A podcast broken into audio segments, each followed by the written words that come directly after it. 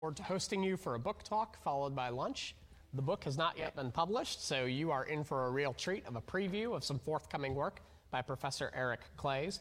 Chad is Squitieri of Catholic University is going to give an introduction in just a few minutes, and then afterwards we'll have box lunch available as well. So hope you enjoy your time at the conference. And without further ado, let me hand it over to Professor Squitieri.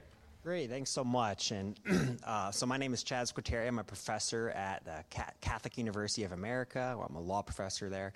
Uh, I'm also a fellow within the Project on Constitutional Originalism in the Catholic Intellectual Tradition, uh, the CIT for short. At CIT, we explore the relationship between American constitutionalism and the Catholic intellectual uh, tradition. And American constitutionalism is broad and includes, of course, uh, things such as originalism, but we view it as broader than that. And the Catholic intellectual tradition uh, explores legal and political thought uh, from thinkers such as uh, Aquinas and um, uh, St. Augustine, but also thinkers who didn't hear the gospel, uh, such as Aristotle and Cicero. So at CIT, we promote our mission through panels and discussions such as this, through a course offered at the law school, and also through fellowship opportunities for both law students and uh, young uh, lawyers in the DC area. So if you're interested in that, uh, please check out our website for more at Catholic or cit.catholic.edu. So here at CIT, we are of course co-sponsoring today's event with Cato. So on behalf of CIT, just want, really want to thank the folks at Cato for having us here today. And today we're of course here to talk about Professor Eric Claeys' new book, Natural Property Rights.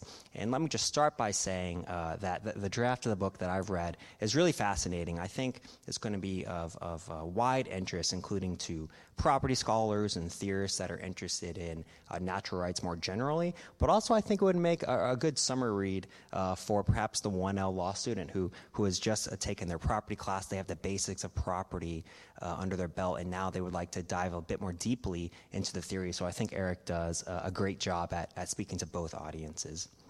So, the way that today's panel will work is I'll, start off with a brief introduction of the backgrounds of our two uh, esteemed panelists. Uh, I'll then turn it over to Eric for about 15 minutes to offer an introduction to his book, and then we'll turn it over to Matt for 15 minutes so he can tell us all about how Eric is wrong, I suppose. Uh, and then we'll uh, turn it over uh, to Eric for about five minutes rebuttal, and then I'll, I'll, moderate a discussion between our two panelists, and most excitingly, we'll then turn it over uh, to you all in the audience audience, both online and here in the room. Uh, so we're really looking forward to those questions. So please uh, uh, get, get thinking about what you might want to ask. So let me start with just some brief uh, background information. So Professor Eric Claeys is a professor of law at the Antonin Scalia Law School at George Mason University. His scholarship focuses on natural law and natural rights and their implications in property law. He is a member of the American Law Institute, where he uh, serves as an advisor to the Restatement Fourth of Law Property. Professor Claeys received his AB from Princeton University and his JD from the University of Southern California Law School. He clerked for the Honorable Melvin Brunetti on the U.S. Court of Appeals for the Ninth Circuit and the Honorable William Rehnquist, Chief Justice of the United States. Matthew P. Cavedon is, of course, a visiting legal fellow here at the Cato Institute. He also serves as the Robert Poole Fellow at the Center for the Study of Law and Religion at Emory University. Uh, his previous experience is broad and includes working as a constitutional fellow at the Institute for Justice, uh, clerking for the Honorable Lisa Godbey Wood of the U.S. District Court for the Southern District of Georgia, as well as the Honorable Nels D. P- Peterson of the Supreme Court of Georgia. After serving as an, he also served as an assistant public defender in Gainesville and Dawsonville, Georgia. He is a graduate of Harvard College and received his JD and Master of Theological Studies from Emory in 2015. So, with that, Eric, I turn it over to you. Thank you very much, Chad. And I want to thank Cato and the Project on Constitutional Originalism and the Catholic Intellectual Tradition for co sponsoring this event, giving my book and my thoughts uh, a forum. I want to thank Matt for his gracious introduction at the beginning and the commentary he's about to give, and thank Chad for his uh, gracious remarks to introduce the two of us. And in these remarks, I don't have that much time to introduce what's going to end up being probably about a 400 to 420 page book. So I'm going to try to focus on a few key points in rifle shot order. And what I hope to do is to roll out the main claims of the book and to illustrate with two examples And the examples I'm going to uh, bring out, I hope what they do is they, they show how a Lockean approach to property works. And I hope also, though, that it shows how a Lockean uh, justification for property might relate on one side to more libertarian approaches to property and approaches to property that might be associated with Catholic social thought or the Catholic social tradition. And in these remarks, I'm going to use one piece of jargon. I'm going to talk about interested Catholics. And when I say that, I hope every time you, you hear that, you think that means people who are interested in using Catholic social thought and the Catholic, Catholic intellectual tradition to, and, interested in bringing them to bear on issues in contemporary public policy. Uh, seems to me interested Catholic just goes a lot faster than what it just took me 20 seconds to say. And uh, because the book is still uh, being finished, I'm going, to, I'm going to submit it to my publisher this summer. Uh, there's still time for me to revise, extend, and so if people think that I'm getting wrong what I, I expect libertarians might might say about property or what uh, various Catholic thinkers think, I'd be curious to say I've still got time to avoid making mistakes in published form. So I'll then go to uh, the main claims of the book, and from there I'll go to a couple of case studies to illustrate those claims. So natural property rights introduces surprise a theory of natural property rights, but then uh, the question is exactly how are they natural and how are they structured? And so here I guess to, I'm going to draw a very crude analogy between my book and a meatloaf. And so, if my book is a meatloaf, the, the, the meat, the burger in the meatloaf is John Locke's theory of labor. Uh, it, the natural right is a right structured to facilitate labor. On, and, but then that, that right, I guess, then going to the next part of the meatloaf. So, meatloaf, you need something like hamburger helper, helper to build out it. And so, the hamburger helper comes from Hugo Grotius, comes from Samuel Pufendorf, and from Thomas Aquinas. And Grotius and Pufendorf were more lawyers than philosophers, and they stressed that property rights needed to be structured in a way that made clear claims of possession. And so the right, natural rights, they facilitate labor in such a way that they signpost claims of possession to people who are not uh, uh, themselves proprietors. And then Aquinas comes in just because the labor and the claims of possession both are subordinated. They're expected to help people be the kinds of people they're expected to be as a matter of natural law. Uh, in the scholastic tradition, uh, natural law consists of pr- principles of morality. They're knowable by human reason, and people are beings who can reason and understand what moves people, what makes people better or worse and, and uh, people, the best people, uh, flourish in an object, objective and rational sense. And so natural rights are rights to labor to survive, to preserve oneself, and to thrive, meaning to do things that are going to help the actor flourish in an objective and rational sense. And since well socialized people understand that they need to operate with others, then natural property rights entitle the holders to freedom, but that freedom is coordinated then to be consistent with the like rights of other rational beings who might want to pursue their own flourishing. And so the first half of the book then introduces natural law, and natural rights, and justifies natural property rights.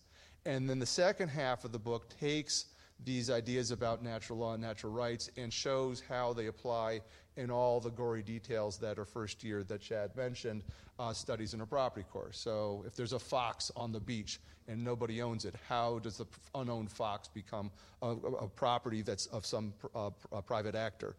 Then how do simple property rights turn uh, get ju- like uh, how do the simple rights justified as a matter of natural rights?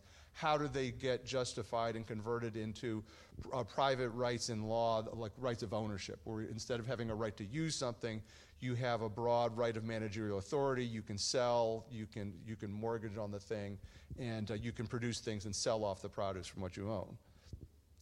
Rights of ownership at law can be limited by uh, different servitudes and common carrier limitations, and the book walks through the justifications for those rights uh, uh in natural law. Property law, though, also before you can have property in something like real estate, you need to know what real estate is. So go back to the fox and, and think about real estate. So if you catch a fox, that fox is the object on which property law focuses. If you buy something with a deed, the deed gets you the land, but it gets you dirt underneath the land. If there's minerals in the dirt, you have rights in the minerals. You have the, probably have the right to the fixtures on the land. And so property law packages different resources. Some, some parts of property law, one resource, one legal thing. Other parts of property law, a cluster of resources, one legal thing. And, and so there's a chapter on those, those, those distinctions. Then I go through the, the ways in which an owner can slice and dice rights of ownership. So if you own land, you can become a landlord, assign to somebody else a leasehold, and keep for yourself a reversion. If you own a, a, a car, you can uh, borrow and, with uh, lending on the or borrowing on the car, and so you have a car encumbered by a security interest like a mortgage. And th- those can be justified in natural law, subject to restraints respecting the rights of other people, especially third parties. And then finally, a, uh, once you have a system of ownership and all the different lesser rights like present estates and future interests and security interests and easements and on and on and on, then you need a system of law to protect people's rights. And there are two systems of law in the Anglo American tradition that do that. At common law, there are basic tort responsibilities not to interfere with others' property rights. And so the book studies nuisance to illustrate how those principles work how property rights engender responsibilities to not to interfere with others' uses. And then the government may also, by public law, secure and order property rights. And so the last two chapters in the book focus on the police power, the power to regulate property so that legal rights are regularized or made specific and determinate in a manner that helps people uh, exercise their underlying substantive rights. And government also has a power to uh, condemn property via eminent domain. Sometimes the government needs to be a steward for everybody and acquire a resource for, uh, to use on behalf of everybody, and the power of eminent domain justifies that, that power. But the power to regulate and the power to condemn via eminent domain have limits that run with the justifications. And so the two chapters on the police power and the eminent domain power justify each power, but then mark off the limits on each. So let me move then to the two case studies. And the, the two are uh, one is going to be called forced pooling, and the other one I'm going to call eminent domain supported economic development. Eminent domain supported economic development occurs when a government decides that some neighborhood is not being put to the highest possible use. Sometimes governments say the neighborhood is a slum or it's blighted and the government uses the power of eminent domain to condemn private property in the neighborhood and hand it off to a commercial developer or to hand it off to a business. So, a condemnation to go to a big box retailer is an example. Uh, the condemnation to uh, the condemnations that happened in Anacostia to make way for the Washington Nationals baseball park example, and most famously, and probably known in this audience, the condemnations in the neighborhood Fort Trumbull in New London to make way for uh, businesses and office facilities next to a new plant for the Pfizer company. That was a condemnation that led to the U.S. Supreme Court case Kelo versus New London. And forced pooling is a government institution uh, in energy law, oil and gas law. And in pooling, there will be many people who own land or just they own the severed mineral rights in a reservoir of oil or gas. And they want to extract as much oil and gas as they can from the reservoir. And they worry that they will not, by their own voluntary coordination, get the most uh, of oil or gas out of the reservoir. Rights holders can petition a state energy commission asking if the Energy Commission come in and pool all their rights. And at that, if the rights are pooled, the government then decrees that the government gets control over how the rights are exercised. The government will bring in an energy producer to extract the greatest amount of oil or gas, and then the, uh, uh, the, uh, the people whose rights are pooled then get royalties prorated to the interest that they had in the reservoir given the rights they had before pooling. So, why do I talk about uh, eminent, uh, eminent domain supported economic development and forced pooling? And two reasons.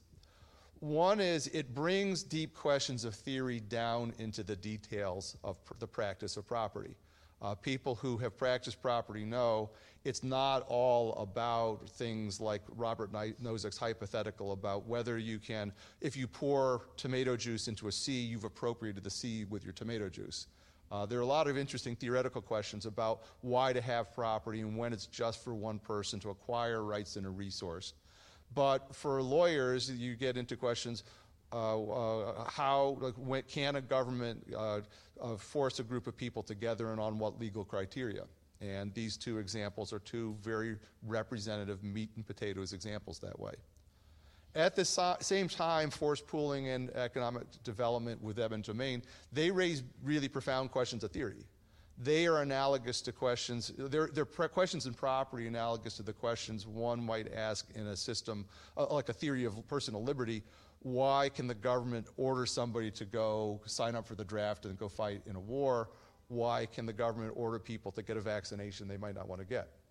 In these two practices, the government is condemning otherwise valid conventional legal rights and saying there's some public need for you to surrender your valid legal rights. And libertarians and interested Catholics both are, concerned about this. So, uh, Robert Nozick's book, Anarchy, State, and Utopia, the title suggests the challenge for libertarians. Is the state better than anarchy? Why is the state better than anarchy? In what circumstances is the state uh, institution that provides results that secure rights better than anarchy would. And for Catholics, they know f- that the fountainhead of the Catholic intellectual tradition goes back to St. St. Augustine. And in City of God, he asks, What makes the state different from a gang of robbers? And in different ways, Nozick and Augustine are asking questions. Why does a government have justification to force people to do things that they might not otherwise do? Especially when the government has a monopoly of force and can jail people or fine people or physically, coerce people to do things they don't want to do. And the eminent domain, as used in economic development, forced pooling are two vivid examples because the government's condemning property rights with the threat of government-backed force uh, backing up the, the, the, threats. So I posit that, that libertarians uh, would, would uh, they would uh, say that eminent domain is used in economic development is troubling. And they would split. Some libertarians would think that forced pooling is acceptable, it's facilitating uh, the exercise of rights, and others would think it's troubling as eminent domain is used in economic development. By contrast, interested Catholics, I think they would think forced pooling is an acceptable practice, and they would split on, on the use of eminent domain in economic development. I have in mind, for example, that the Archdiocese of Detroit was very supportive of the use of eminent domain to clear out a neighborhood in Detroit called Poletown to make way for a GM plant back around 1980. And in the book, I, I, suggest that natural rights offer kind of a split decision. They, they, natural rights lay out a justification for property and a justification for regulation that allows for governments to reorder in cases like these. The, the justification sets out criteria and I suggest that the, like, the, the, criteria will apply differently in different cases, and you have to look at the facts of a particular case. But by and large, it seems unlikely or difficult for governments to justify using eminent domain to clear out residential neighborhoods for economic development. And it seems likely that if the law is, is tailored the right way, a, a, law, a government can authorize and go along with forced pooling. And the basic argument goes like this that, that uh, property rights, again, they're meant for the, uh, they're, they're, they're, natural property rights are supposed to help people put resources to uses that contribute to human flourishing or human preservation. If the resource is oil or gas, those tend to lend themselves to a few narrow uses, most likely combustion for energy or use as an ingredient in chemicals like plastics. And for those kinds of uses, the oil, the gas has to be brought into human circulation. It's reasonable then to impute to people who have the rights an interest in seeing the resources get extracted to the greatest extent possible. And, uh, uh, and if government sponsored uh, oversight by pooling will help do that, then uh, fine. And then in law, you need to uh, analyze whether a, government, pooling law seems necessary and it secures to the owners an, an advantage. And here it's necessary to bring up oil by government supervision just because all of the people who have rights have rights in oil that moves around in one reservoir, and you need some centralized actor to take the greatest uh, uh, advantage possible of geothermal pressure to get all the oil up.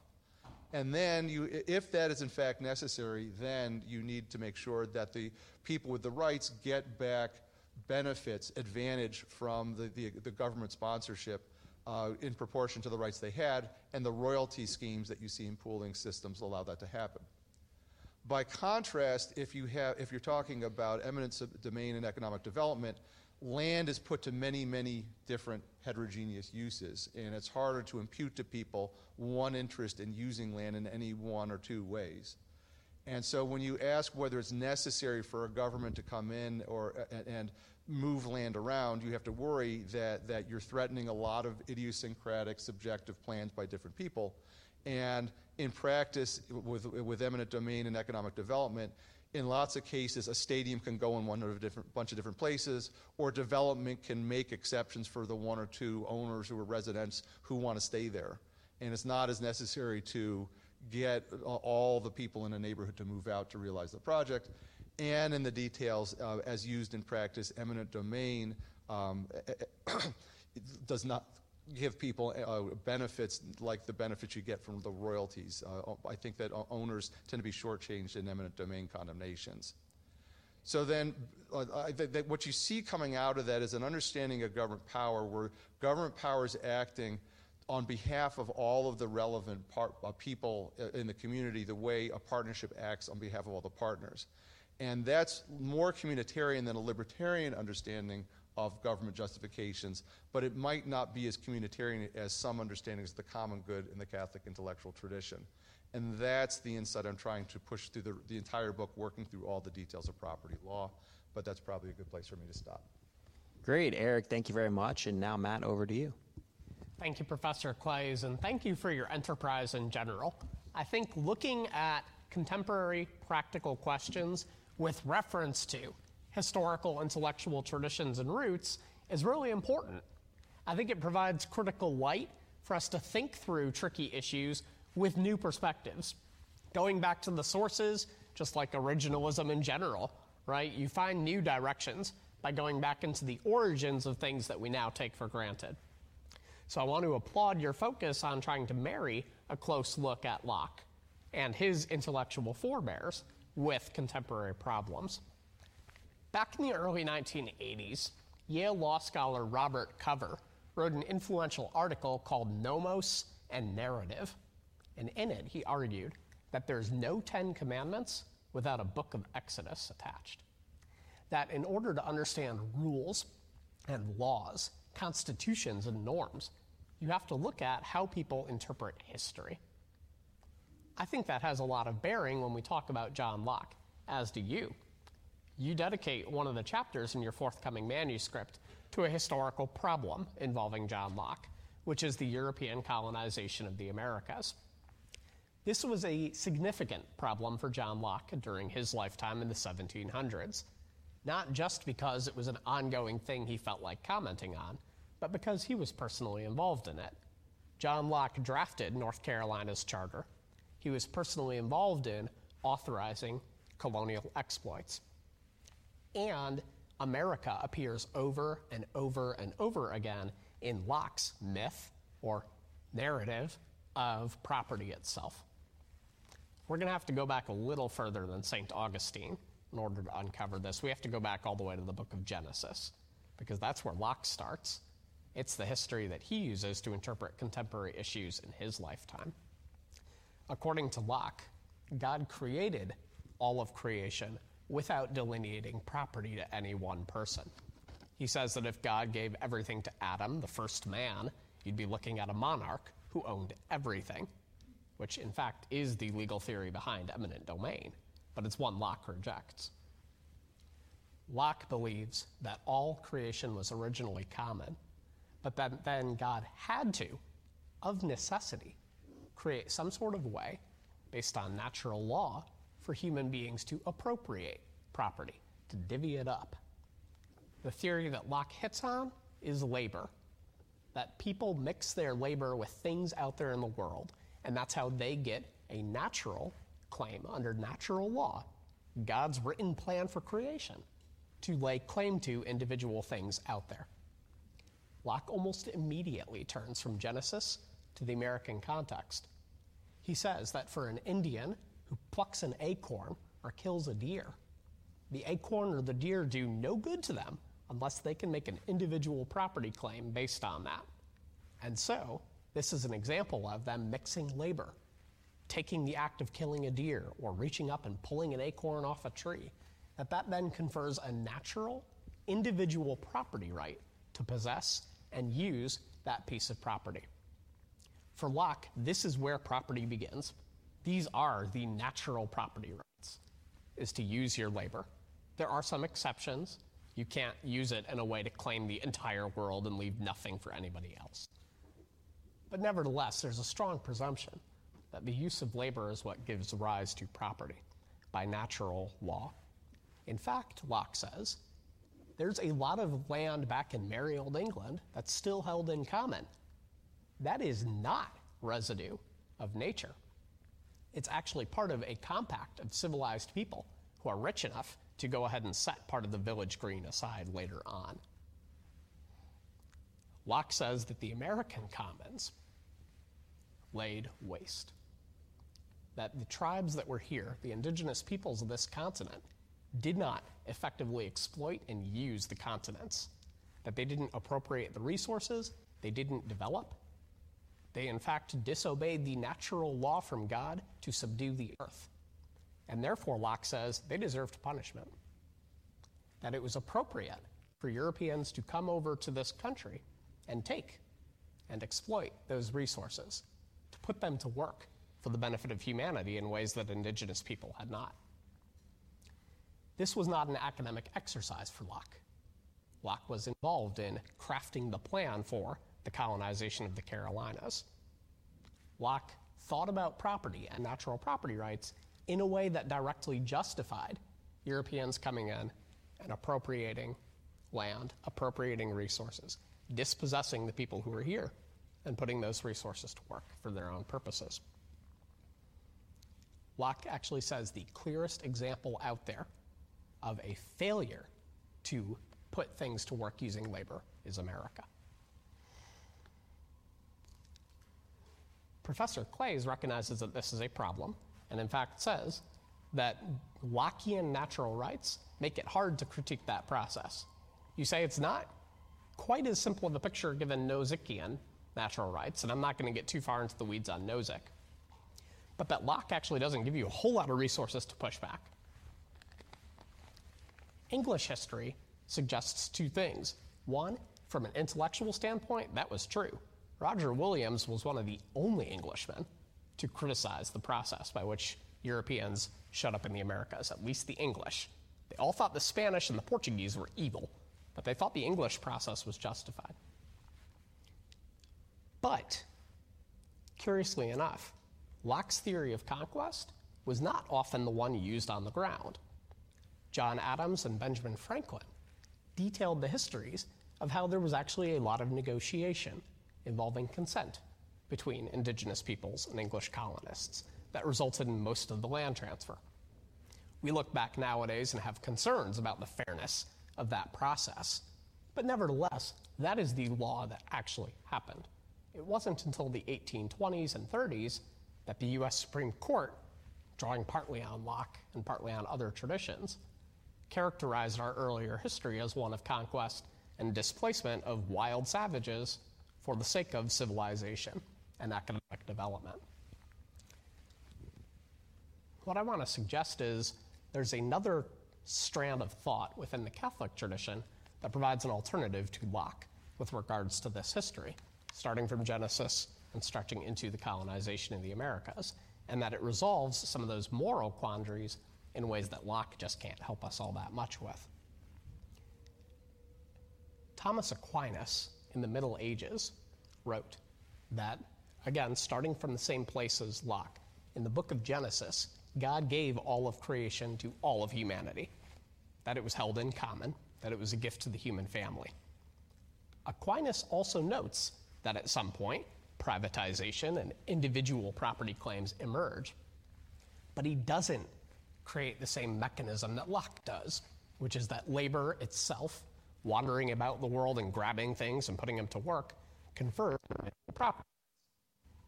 Aquinas says natural law from God allows for the individuation of property claims through law It's a human process, it's a social process. There's nothing ontological, there's nothing magical about going out and hunting or plucking things. You have to agree with other human beings about what the rules of acquisition and property division will be, that it's a social process. Anthropologically, there's a lot to be said for that. If you went back to Indians hunting deer, that wasn't, by and large, an individual process of one Indian going out and killing one deer, claiming it, and eating it. There were hunting parties, there were tribes, there were communal property norms established. Aquinas didn't know any of this, obviously. But Aquinas' account was right that this is a social process of figuring out what the rules are. I want to focus on Francisco Suarez, who was a Thomist scholar of the Spanish Renaissance. He did know about the American context. He also wrote about property and zeroed in on that question of the individuation of property rights from an original state of holding everything in common. Suarez also argued that this was a social process. He said that natural law allowed for the individuation of property rights based on human needs, which is something that Professor Claeys talks a lot about. You mentioned how Aquinas supplies that picture of human flourishing, of what's good for human beings, that helps explain the story. For Suarez, that is actually the basis for individuating property rights. Societies don't just sit down with any number of options, from complete state communism over everything to complete laissez faire. Rather, the process of figuring out property rights has to be guided by what is a human being? What is good for human beings? Aquinas himself talked about this and gave reasons why assigning individual property rights often makes sense including individual people take better care of what belongs to them than they do to what belongs to nobody. Something like exploitation, right? That people who have individual property rights are going to put things to better work.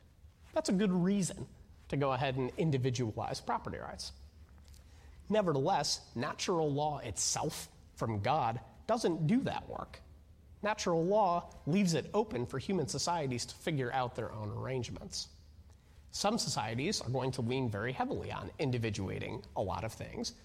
Others will not. Others will mix it up. To come back to the English Commons example, right? Merry old England divided up categories of chattel and real estate that should be individually owned versus things that should be held in common. Locke knew that. Nevertheless, Locke attributed that to being on the far side of a social process seeing individual claims over property as coming straight from nature. Suarez, Aquinas would disagree and say all of that is a social process. It has to be done through human reason, reflecting on human needs and on human goods. Standing behind all of that, for Suarez, for Aquinas, is the conviction that because God created everything for all of the human family, ultimately, the common good the needs of every member of the human family outweigh any rights that arise from acquisition alone. There's not some magical right that if you kill the deer, you can sit in your tent and eat it all by yourself, even if everybody else is starving. Rather, that deer was made by God. You participate as a member of society in taking it. You have obligations to society's good to use it. Societies can figure out rules that include more individual rights it's not that everybody who does everything owes all of it back to taxation and then it gets distributed afterwards. Right? There are plenty of reasons to support a strong interpretation of individual property rights, but it's a very consequentialist approach to it. It's one that focuses very heavily on not ontological natural things, but on consequences that we all can consider as human societies. What some scholars have called that nowadays is the theory of permissive natural law. That natural law allows for things like property arrangements without dictating what form they take. Locke would be on the strong side of saying natural law dictates this. And if a society fails to do it this way, again, it deserves to be punished. As a matter of history, where I think that leads is Locke justifies conquest. when things are out there not being used to maximum industrial efficiency, somebody else has a right to move in and take them, pushing the old owners out. Suarez and the Thomist tradition promote diplomacy and say, look, it's a matter of human dialogue, of human reasoning about the common good based on human needs. It's a rational process of law. I think it's noteworthy, although he predates Suarez, but he was very familiar with Aquinas. Pope Paul III in the 1530s did not condemn all of imperialism, but did condemn the removal of indigenous rights to property and to labor. Spain, over the course of its empire, sustained a long internal critique of the dispossession of Indian rights to land, to labor, and even to political power in ways that the English empire simply did not.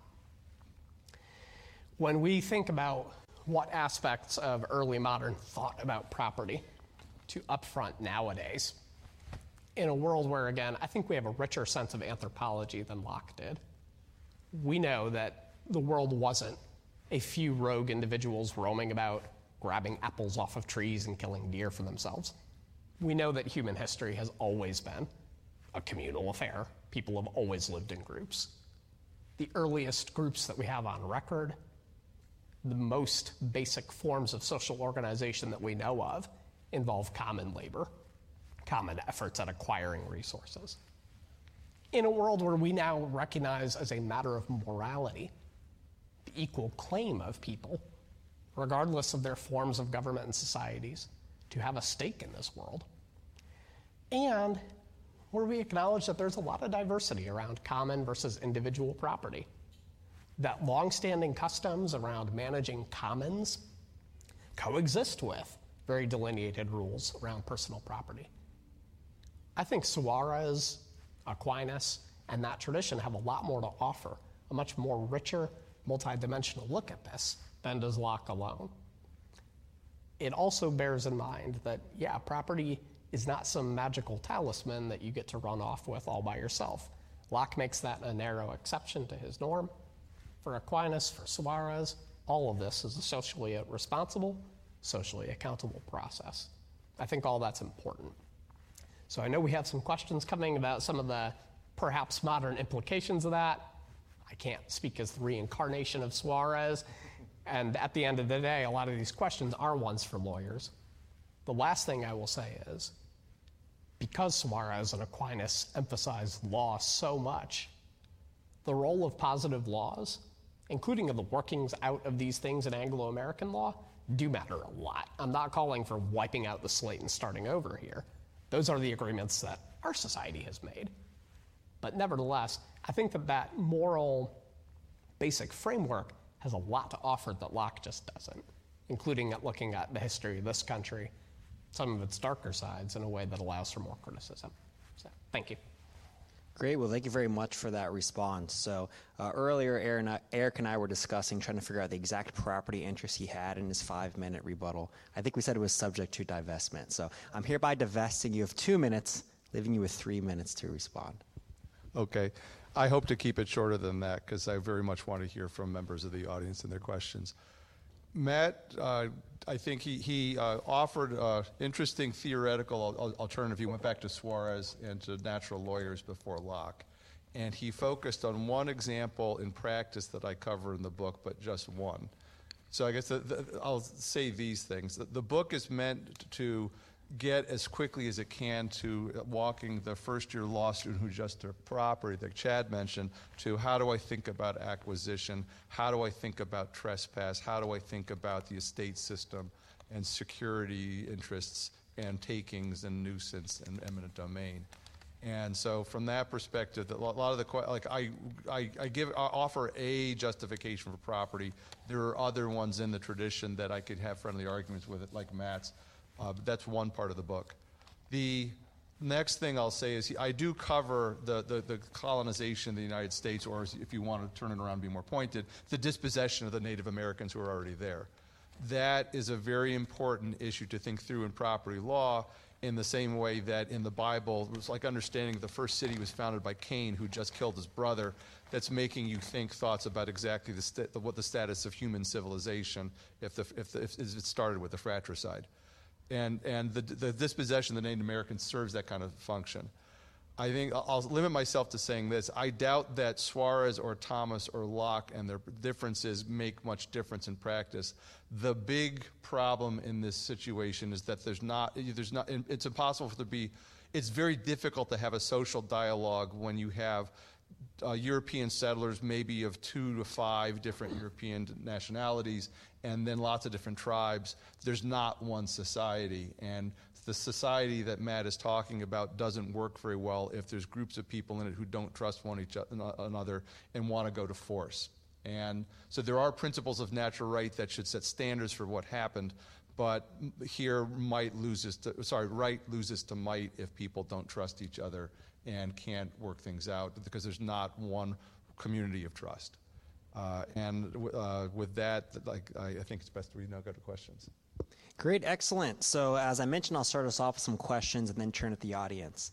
Uh, so, uh, Eric, in your book, you lay out two requirements that an individual uh, must satisfy in order to acquire a natural property right in a particular resource uh, productive use and claim communication. Uh, so, I'd like to ask a question about each of those.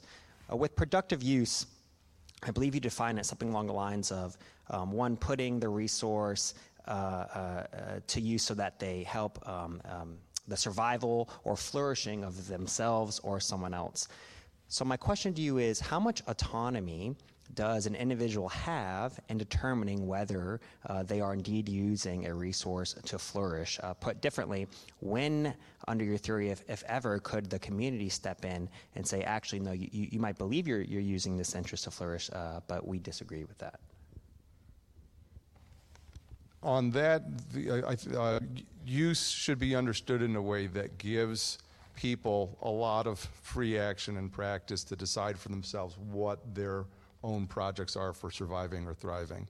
So in the book, one example I give is kind of maybe an, an, an edge case. A case where somebody cannot satisfy that is, is uh, there's a case out of the West under appropriative rights system. So in, in appropriative rights for uh, property and running water, uh, somebody, in order to acquire a property right, must establish a, and demonstrate a beneficial use. And normally, if you're diverting the water and you're doing something with it, you're going to get the benefit of the doubt. There's one case in which a, a, an irrigation company acquired the water and then used the water to flood gopher holes in, in fallow agricultural fields. And the court said, okay, that's where we draw the line. But short of that, like, uh, so, so, like, in practice, in, uh, when, when uh, in ordinary doctrines for acquiring things, people, the, the, courts ask, did you appropriate the thing? Did you reduce it to possession with an intent to possess it? And those doctrines don't make these kinds of inquiries about use. And I think it's reasonable that they not, because most people, when they engage in the intentional activity to appropriate something, right after they're going to do something productive, and it's only in really odd cases where they don't. And the, the gopher hole case, more could be said, but that kind of illustrates the like how casual use has to be before authorities may say that's too casual for us to let you have the property and the resource. Great. And Matt, I suppose the same question to you. How might uh, either yourself or Suarez uh, view the level of autonomy in defining whether you're using the interest to flourish? How might uh, that be different? Sure. I think that Locke puts a pretty heavy thumb on the scale in terms of exploitation and proto industrialization. The Industrial Revolution hadn't happened, but certainly turning vast wilds into organized agricultural fields, I think that's a big deal for Locke. I think it's somewhere where there is some real difference between the two traditions when we think about modern issues like environmentalism, the possible exploration of outer space, which I know that'll be a future generation's question, but also looking back historically at indigenous claims revolving reparations or current autonomy today. So I don't agree that the differences between the two traditions don't have a bearing on current controversies. I also think it undermines the claim that the Lockean theory actually is natural, as opposed to just English and nature. Turning to the question of flourishing, I think there'd be a holistic look. On the one hand, utility in terms of extracting resources, putting them to work, developing things. That is a concern for the Thomist tradition. On the other hand, so is the flourishing of everybody involved, from potential customers to the people who are involved in working, to the generation of capital for use on other projects, to the stability of the social order.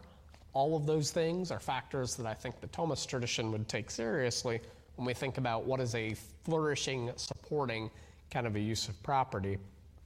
That question of solidarity as well, of creation existing for the good of the whole human family, including those who have the least, that's something that I think the Thomist tradition would upfront in a way that Locke wouldn't as much. Although Locke's proviso about not using up everything and leaving somebody with nothing does have some bearing of that as well. So I think there's a more holistic look at human needs coming out of the Catholic tradition than at least a cruder reading of Locke. And I'm not saying that you necessarily have a cruder reading of Locke, but I think that Locke often gets used in terms of let's maximize economic output and industrial development to the exclusion of some of those other concerns. Yeah, I want to. Uh, some of Locke's, or sorry, some of Matt's observations about Locke make uh, make me want to respond. In that, I I, uh, I agree with Matt that Locke's general approach does put challenges on, say, a claim to a property right for an environmental conservation related use. I don't think for the reasons that Matt's uh, laid out. So for Locke, if you want to like acquire a plot of land and then keep it as it is because you're a preservationist, that is a use for some part of human flourishing and that you acquire property right. The challenge then is when you claim your property right, you need to do so in a system where you're declaring your claims, these Grotian ideas about clear possession and clear claim communication. You have to do that in a system where other people are doing, putting their property to more active uses. And so, in the details of the property system, everybody has to declare their claims by rules that everybody else knows. And if more people in the community are putting their properties to relatively utilitarian active uses, and a few are putting the more conservation or passive uses, then the rules that, of the game are structured in a way that it's, it's, it's harder to accommodate the conservation related claims. They can be recognized in the system, but they have to be recognized in a system that, uh, when the general rules are being set for people who want to have residences or people who want to have businesses or people who want to do industrial things. Excellent. So my second question deals with the, the second requirement. Go to the audience. I see a hand. Oh, great. All right. Yeah. Uh, uh, in the back. Do we have a microphone, perhaps? And we can also take uh, questions online. We already got a couple, uh, but the hashtag uh, is uh, Cato SCOTUS. Uh, JP Hogan.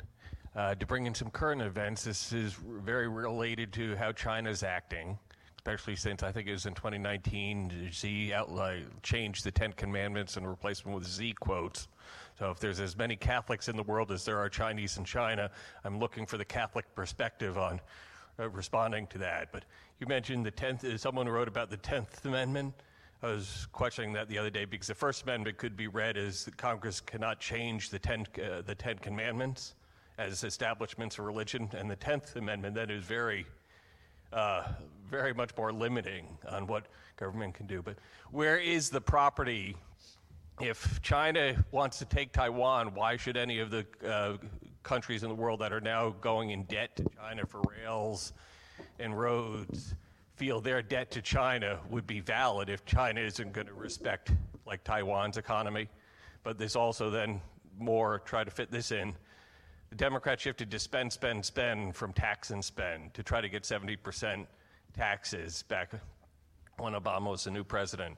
So it's a matter of is our government seeing property as more a label from which they can tax so pro- it's it's and tax to redistribute. Um, so it's. I'll try to leave it at that. I'll t- uh, I think Matt was talking not about the Tenth Amendment, but the Ten Commandments, right? So uh, I, uh, I think Matt was misheard there. On, on China and Taiwan, that's more a question, I think, about natural law as it relates to the ordering of the world into distinct political communities. Uh, as a matter of property law, I think the thing would be asked is how, who are the, like, who's residing in Taiwan, and as a matter of natural law, are they making valuable and beneficial use of what they have? And is there some reason why the people in the People's Republic could say that the, what's in Taiwan is being underutilized, kind of along the lines of the, the, the, the arguments that Native Americans and American colonists had that Matt was talking about as in remarks. Uh, but that, like those, I, like as a matter of natural I mean, I don't think natural law has a lot more to say than beneficial uses are being done in Taiwan, and would, and uh, people from outside would bear a very heavy burden of justification to say we have a higher right as a map because uh, in property terms because the land is underutilized, and after that. The, I mean, everything else. I think that like the, the, the issues that are, are, in conflict are not about property. They're about sovereignty and the tradition. Whether there's always been one people of China, including the Taiwanese.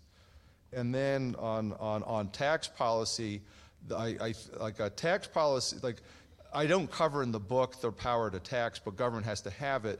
But government should exercise it in a way that taxes are being raised uh, or being levied for the government's genuine needs, and taxes should be levied in a way that don't discourage people, don't uh, throw out of alignment the responsibility of government to structure property rights so that people labor or act for beneficial use. So if tax policies are discouraging the kinds of activity Locke associates with labor, that's troubling.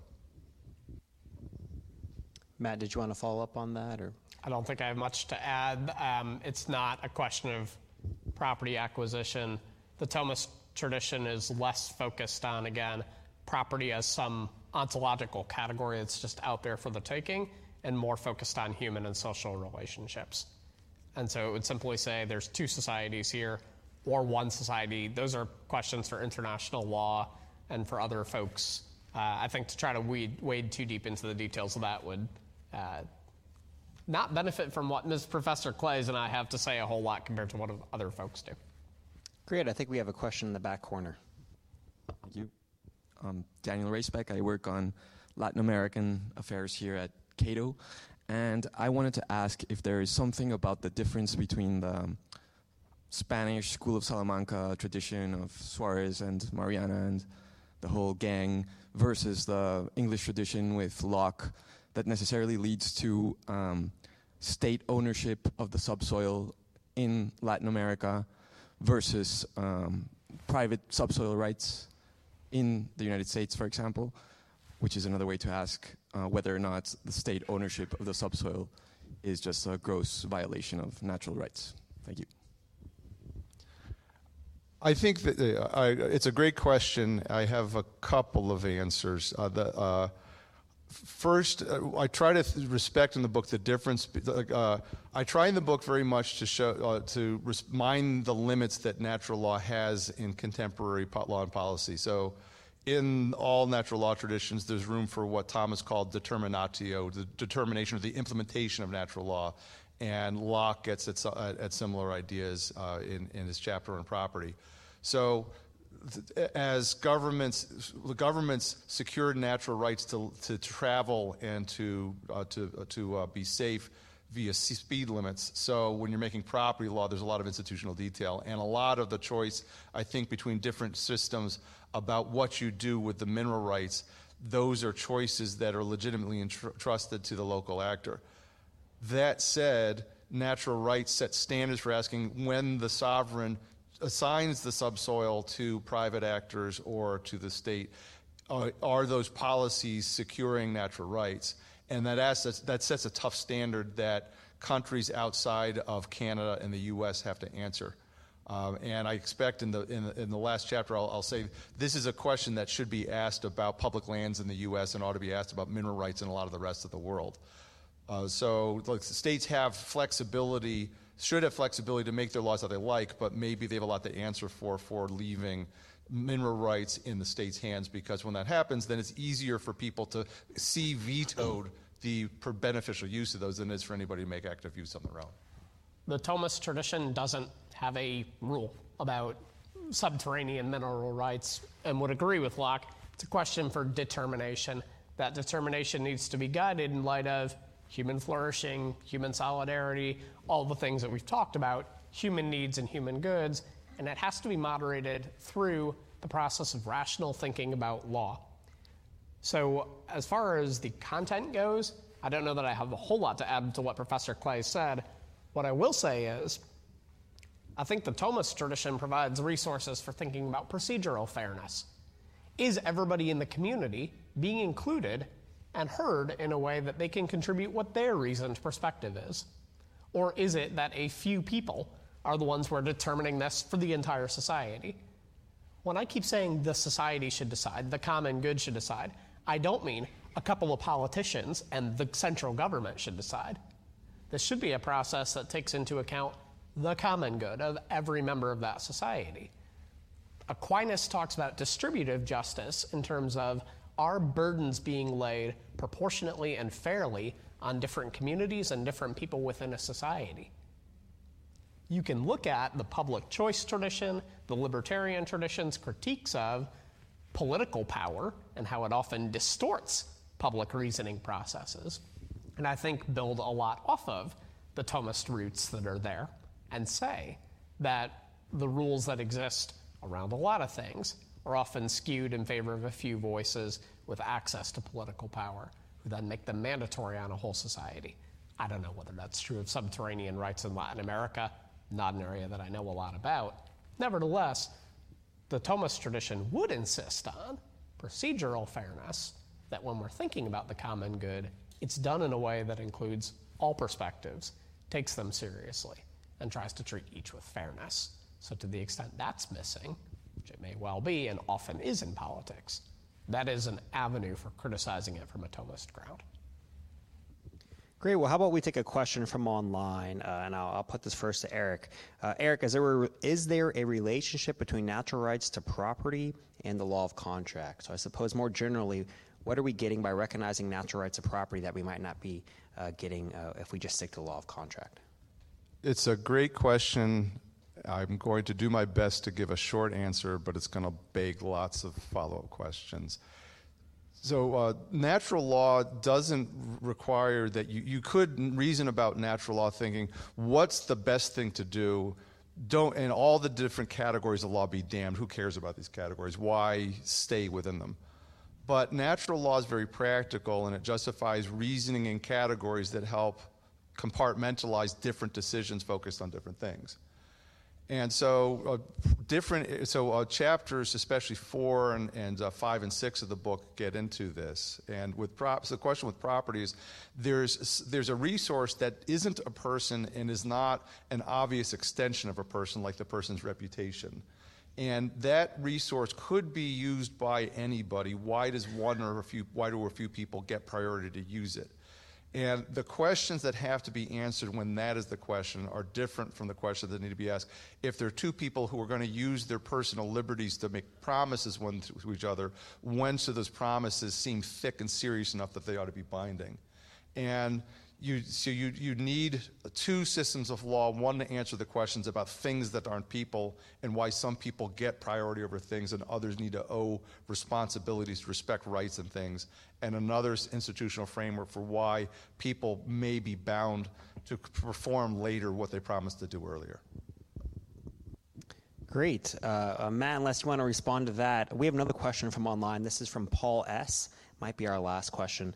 Uh, and and, and it, I think it was triggered perhaps of what you mentioned uh, in your reference to the centralized government. So the question is Did Suarez include a version of subsidiarity in his writings? Yes. There is a strong sense, and again, this comes back to Aquinas' thinking about individual property rights. People take care, better care, of what is individually theirs than what belongs to nobody. People put things to work more effectively when they expect to receive some sort of particular benefit from it. There are reasons within Aquinas and Suarez to promote individual property rights. Today, I've focused a lot on differences between these folks and Locke because I hope it's made for a more interesting pre lunch conversation. Nevertheless, there is some serious overlap here. So, just to pull um, the actual section from Aquinas on this, which I printed out before I came over here today. Go figure, I think it's the one page I didn't grab. Aquinas' rationales for individuating property are not on that page either. So you're just going to have to go off of what I said earlier. But there are concerns about good stewardship, about good productivity, about the benefits that accrue from that. And so subsidiarity is part of that, figuring out who is in the best position to use property in a way that promotes human flourishing, which often is an individual or a non government association. I mean, let's get real, it's actually rarely an individual by themselves, but it is often something that's not done through some sort of central political authority. Again, I think that there's a lot of room for dialogue between the libertarian and Catholic traditions based on that as well, but I see that our time is pretty much up, so perhaps that will be a sandwich conversation and not a stage one. Great. All right. Uh, well, please join me in thanking our panelists with us here.